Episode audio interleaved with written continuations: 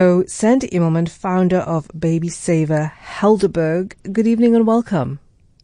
Hi there. Thanks for having me tonight. No, thank you for taking the time to be with us. So, tell us a little bit about what the box is meant to do and how it works.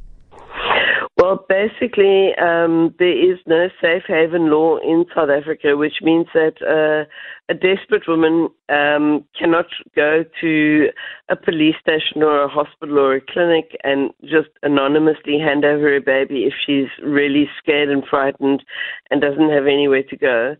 And so um, we have a place in the Helderberg where it is um, safe for her and anonymous she can simply open the door, put the baby inside, close the door, and walk away. However, one has to understand that there is no safe haven law in South Africa at this stage, which means that it's not technically legal. But um, everybody who's been involved with this has been amazing, um, including the police, um, who would far rather see a baby placed in somewhere safe than in a dustbin or in a drain or down toilet. So now this is uh, for me also perfectly illustrative of one of the things that, that I talk about when I say, you know, we have to be careful, we have to be vigilant, but we still go on with our lives. So there is violence in our society, but there's also hope and there's also light and there's also people doing so, so many fantastic, th- fantastic things. Because as you've just said, there is no safe haven law, but the police themselves, you know, they, they kind of assisting you in helping this baby, um, who is innocent, who hasn't done anything. And we never know the circumstances of, you know, the women who are doing these things. But from your perspective, what happens to the baby after you have accepted the baby? Well, basically, we are purely um, a, a, a safe option. So just a hole in the wall, as one would would say. Um, at Choices Crisis Pregnancy Center in Somerset West, uh, there are a number of these options around um, the country, but very few, obviously. Um, the minute that a baby is placed into our saver, sorry, there's a, a silent alarm triggered with um, Secure Eyes who monitor our baby saver at no cost. They will then phone um, on my responder list, and one of our responders will immediately go to the saver. Um, Securite also send an armed response unit, and Gordons Bay um, Medical Security Medical also send an ambulance. So when a baby is put into the saver, within minutes, there's a whole support team there and making sure that the baby's fine. And then we take the baby up to the local government, government hospital, and we phone uh, a, an organization that we work with. They are Wandisa. Um, they deal with um, adoption, and immediately they send one of their team up to us, and they deal with all the legal um, implications that surround any abandoned baby, whether you find the baby on the side of the road or in our saver or whatever the case may be, they take over from there.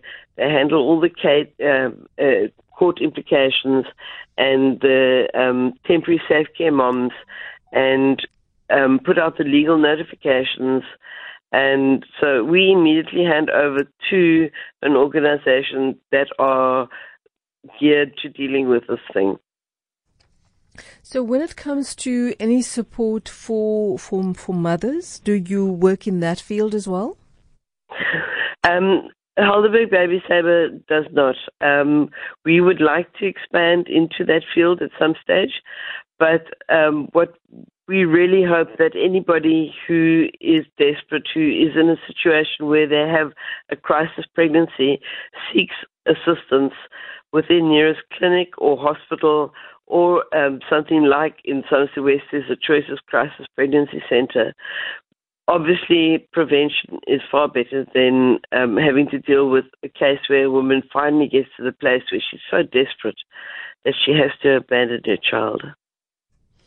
So, from your perspective, if someone listening to the show right now um, think they need some advice, or they need some counseling, or they know someone that they think might need some advice, or is pregnant but is kind of in a situation where they really can't support the baby, and so they're kind of not knowing what to do.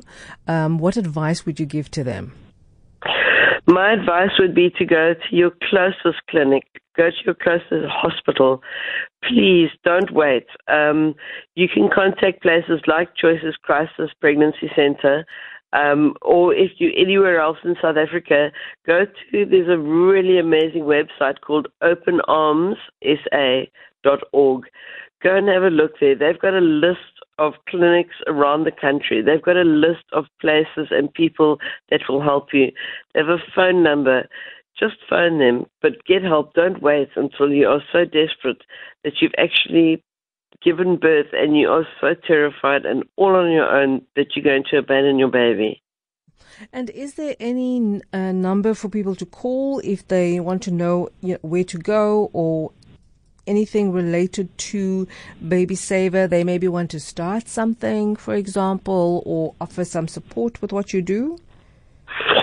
I would suggest going to openarmsa.org. Um, otherwise, you can look on babysaver.co.za and have a look at the contact numbers there. Okay, brilliant. Thank you so much. Uh, thank you for the service that you provide to the community and for the assistance for these babies. And thank you for taking the time to come on the show and talk to us about it, Sandy. Thank you for raising awareness. It's so important.